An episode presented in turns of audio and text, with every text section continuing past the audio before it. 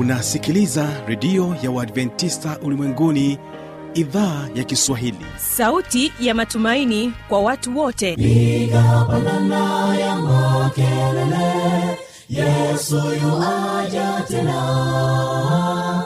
Ipaza sauti himba sana yesu yuaja tena. Anakuja anakuja yesu yuaja tena. Hii ni sauti ya matumaini kwa watu wote.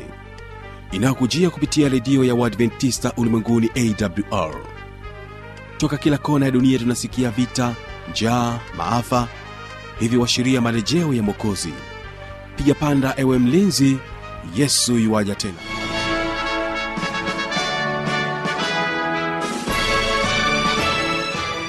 hii ni idhaa kiswahili kutangazia kupitia masafa mafupi ya mita bendi 25 na mpendo wa msikilizaji lakini pia unaweza kutupata kupitia tovuti ya wwwawrrg ni kukaribisha tena katika matangazo yetu na leo tutakuwa na kipindi kizuri cha muziki na wanamuziki pamoja na kipindi cha maneno hiltayo faraja. Na kwanza basi hiki ni kipindi cha muziki na wanamuziki. Niliweza kupata fursa pekee ya kuwa nao hawa ni ellen singers na hii ni katika sehemu ya kwanza. Karibu. nendeni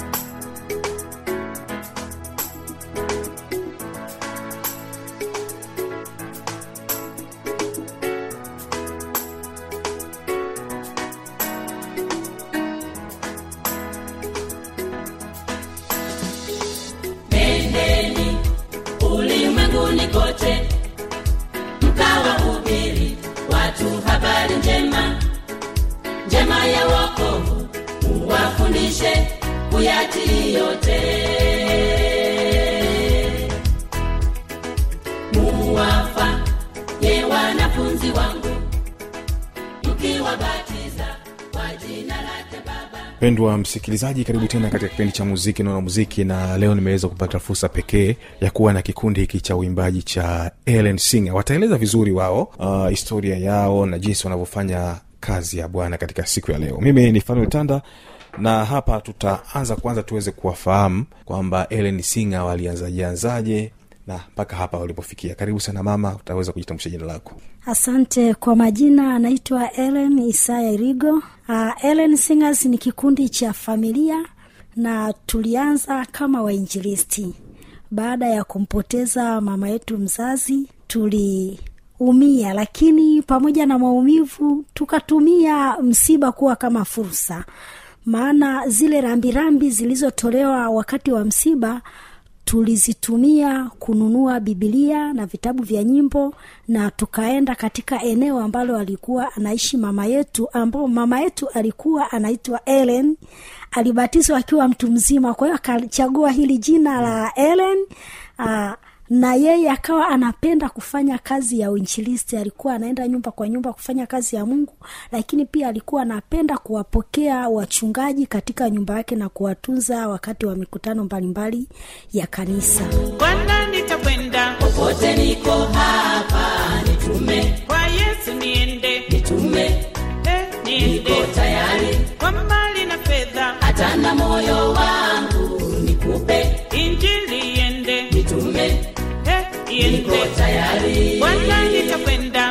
nitakwenda niko hapa nitume. Kwa yesu niende. Nitume.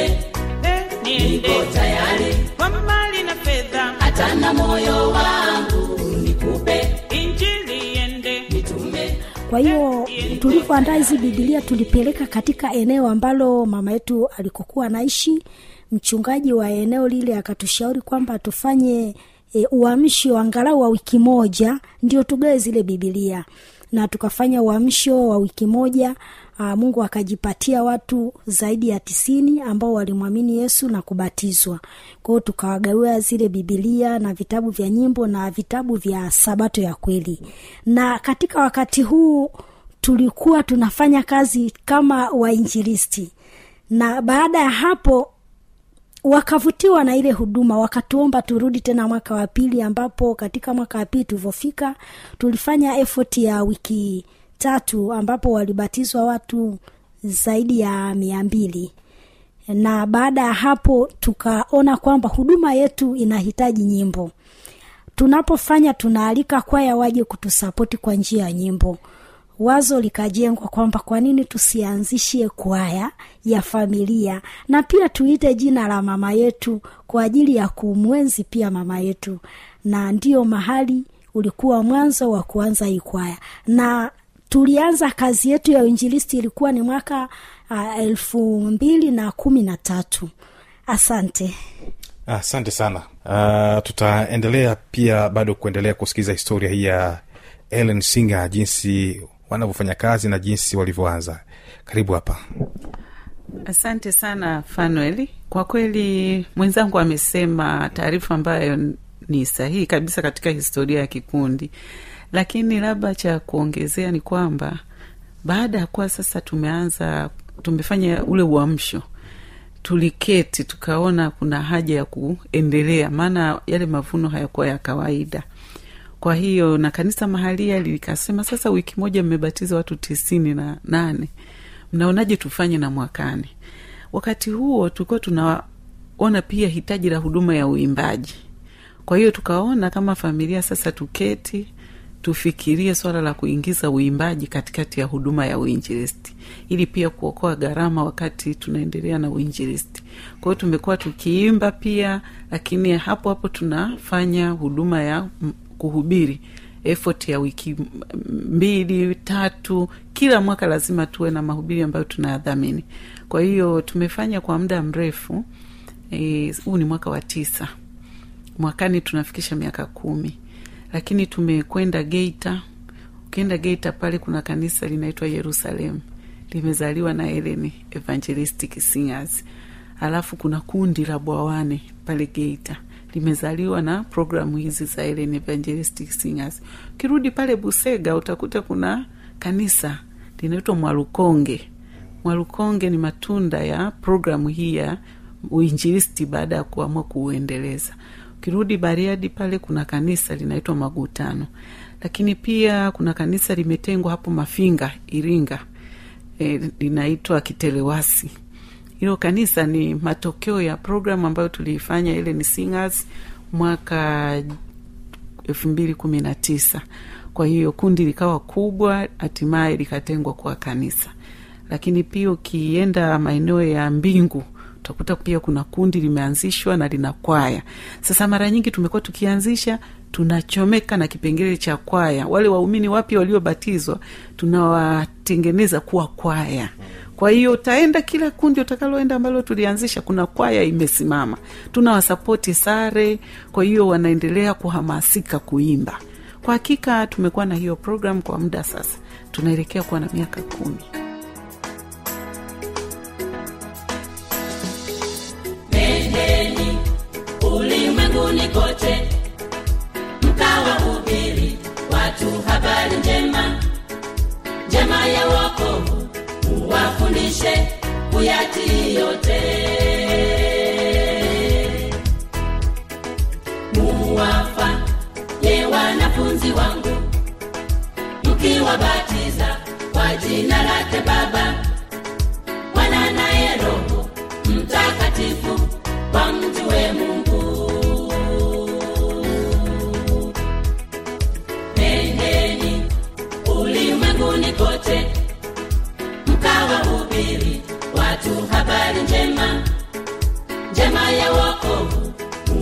muwafundishe kuyatii yote. Muwafa ye wanafunzi wangu. Mkiwabatiza kwa jina lake baba. Mwana naye roho mtakatifu wamjue mungu. Bwana nitakwenda. Popote niko hapa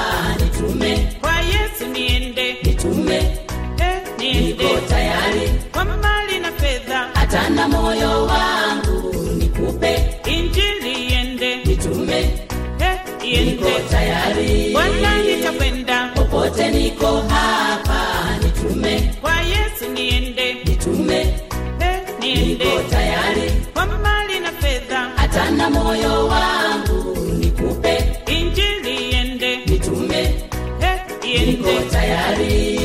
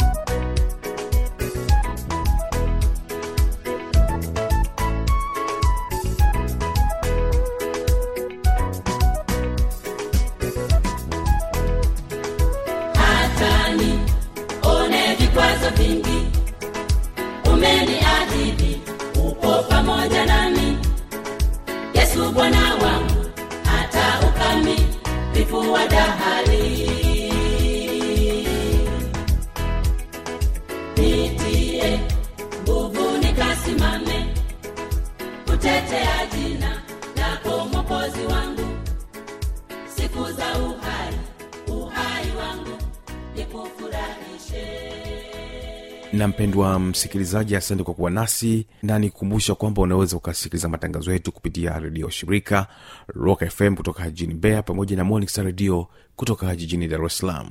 Na kwa sasa basi karibu katika kipindi kizuri cha maneno yatayo faraja. Na hapo utakuwa naye mwinjilisti stephen gomela akija na somo zuri ambao sema kwamba kujiandaa kukutana na kristo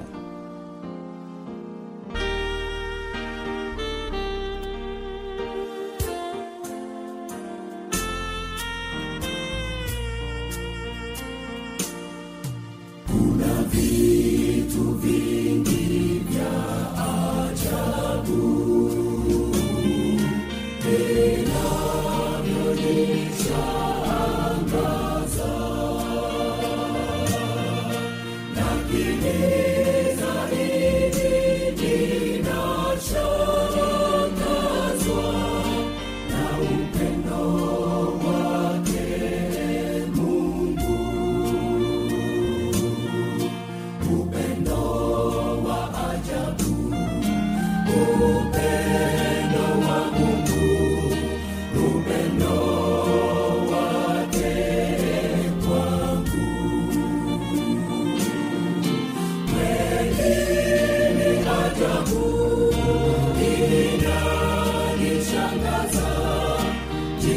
Oh.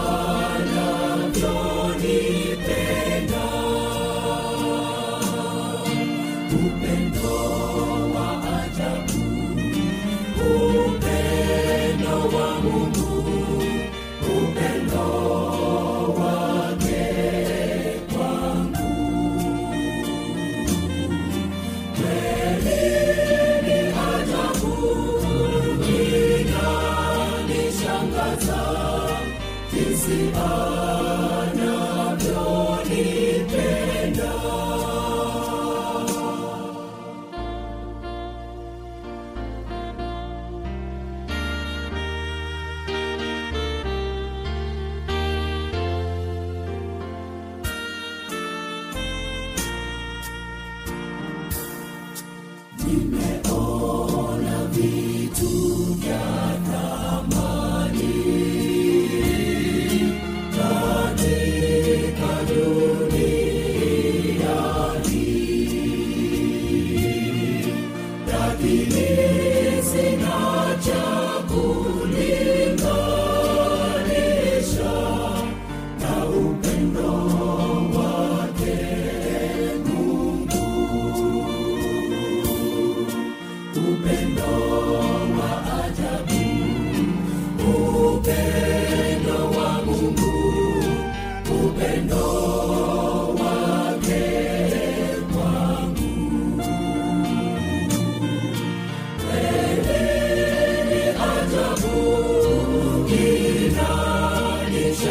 You see.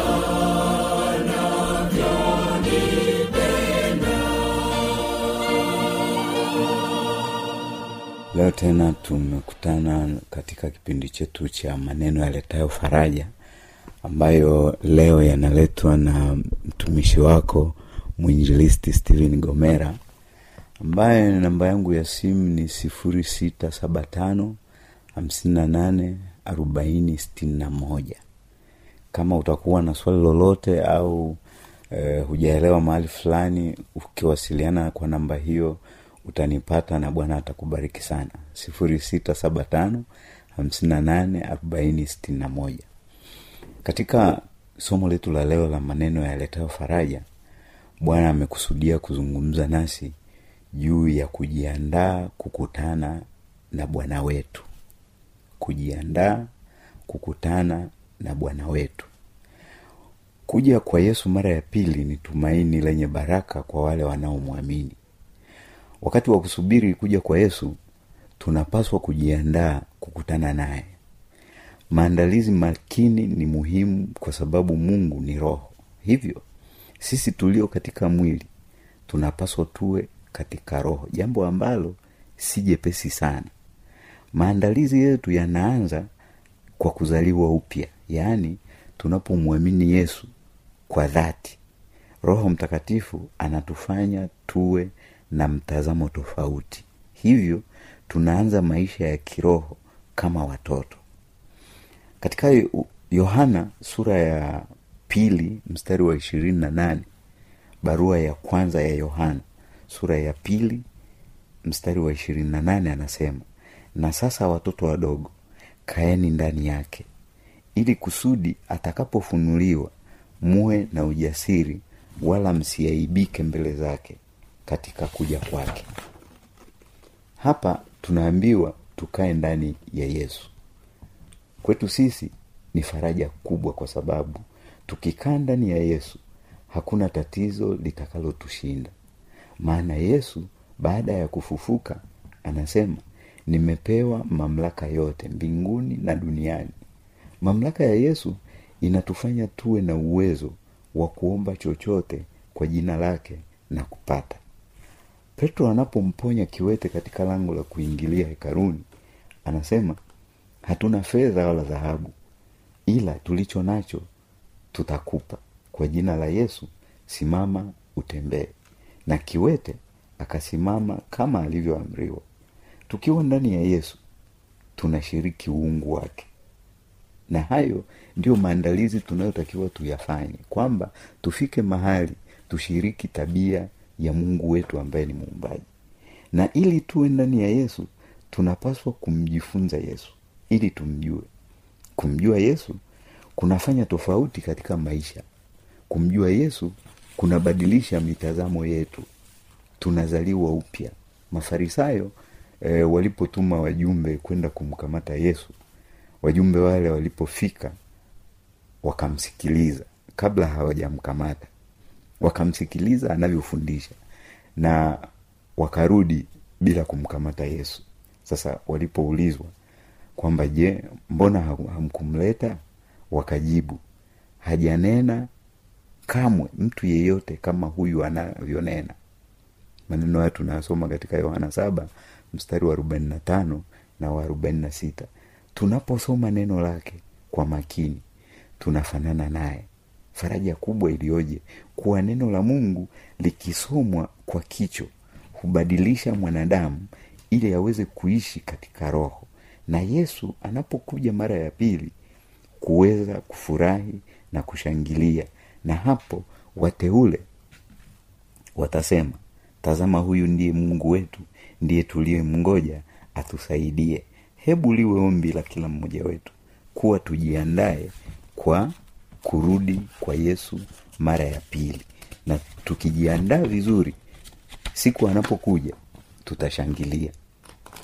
Kwa hiyo yesu uh, tunaposoma neno la mungu kwa kichwa ili neno hilo litutakase na kutufanya tustahimili kumwona bwana anaporudi mara ya pili yesu katika ombi lake kuu kwa ajili yetu anaomba akisema uwatakase kwa ile kweli neno lako ndio kweli yohana mstari wa yohana katika fungu letu kuu ile tulilosoma yohana wa kwanza mbili mstari wa ishirini na nane anasema na watoto wadogo akiwa na maana wale walioamua kumfuata yesu waliomwamini hao ni watoto katika ulimwengu wa roho wamezaliwa upya. Hivyo basi kama ilivyo katika mwili watoto wanapaswa kulishwa ili wakue. Pia katika roho watoto hao waliozaliwa upya wanapaswa kula chakula cha roho yaani neno la mungu ili wakuwe kiroho ili waweze kusimama siku ya kufunuliwa kwake yesu yaani siku ya kuja kwa yesu mara ya pili. Maandalizi ya kukutana na yesu ni muhimu kwa sababu wanadamu watakuwa makundi mawili. Wale waliaminio jina la yesu wanamngojea kwa wokovu na wale watakao eh, ongoka wale watakaoongoka kwa maneno yao nao watamngojea yesu. Lakini kuna kundi la pili ya watu watakaoangamizwa wakati wa kuja kwake. Wale e, wasioamini e, nabii yohana anapofunuliwa siku ya kuja kwa yesu anasema wale ambao hawakutubia makosa yao mbingu zitakapokunjwa kama karatasi watu wakubwa wa dunia watu matajiri pamoja na maskini watumwa na walio huru watakimbia na kuiambia milima na miamba tuangukieni mtufiche tusione uso wake yeye aketie kwenye kiti cha mamlaka na hasira ya mwana kondoo ufunuo sita mstari wa mpaka aliyeitwa mwanakondoo sasa ataketi kwenye kiti cha ufalme wa mungu wetu. Tuwe wanafunzi wa yesu daima ili tumjue na kushika neno lake. Ili ajapo atukute tuko tayari tayari kwa ajili ya kumpokea na tayari kwa ajili ya kufanya kile ambacho mungu wetu ametuandalia yaani kuingia katika ufalme wa mungu. Haidhuru kuwa wewe ni mwenye dhambi kiasi gani.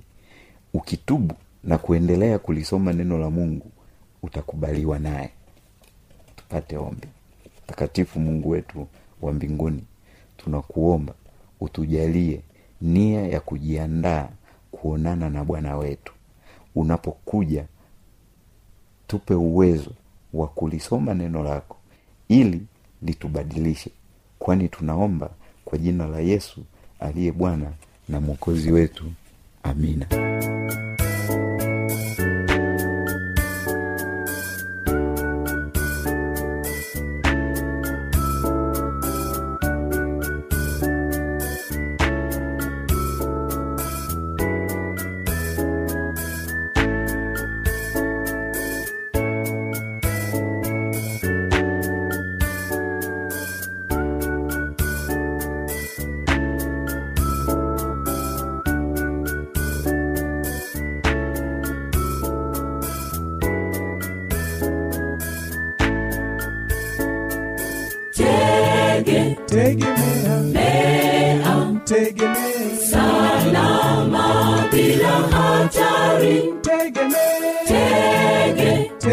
tegemea mea, tegemea Mwokozi Yesu. tegemea Tege, tegemea mea, tegemea salama bila hatari. tegemea Tege, tegemea mea, tegemea tegemea Mwokozi Yesu.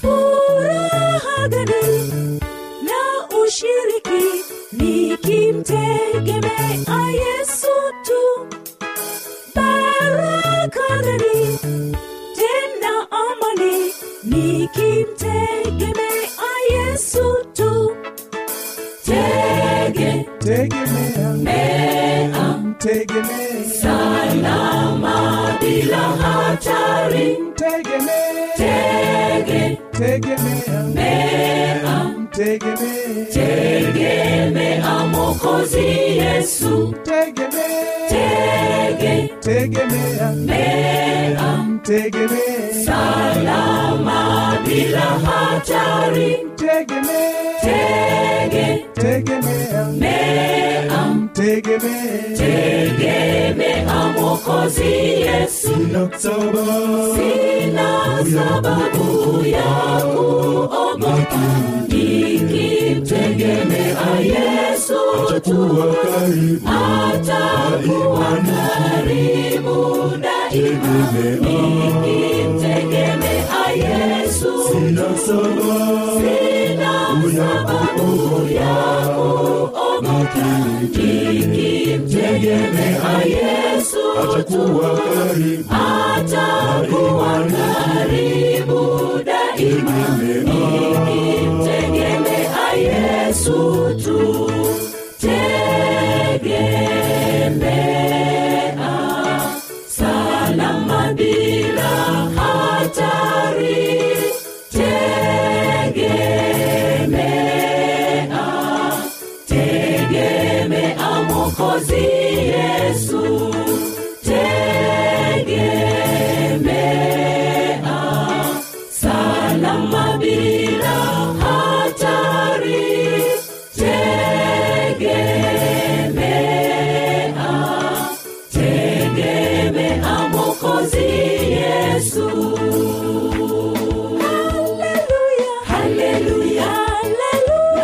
nategemea haleluya nategemea haleluya nategemea tegemea mwokozi yesu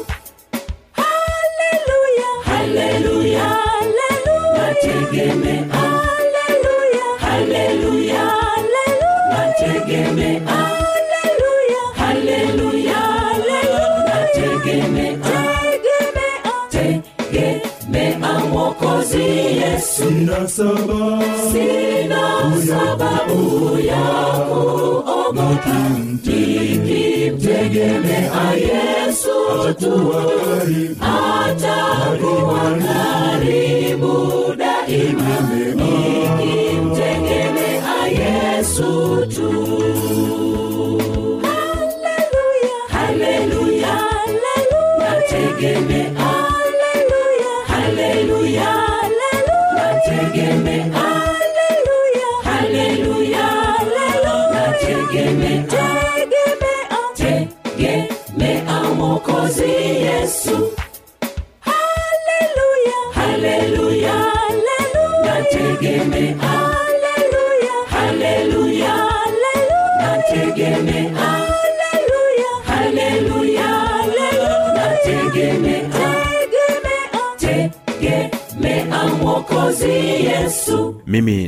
mwokozi yesu mimi ni fanuel tanda na kutakia baraka za bwana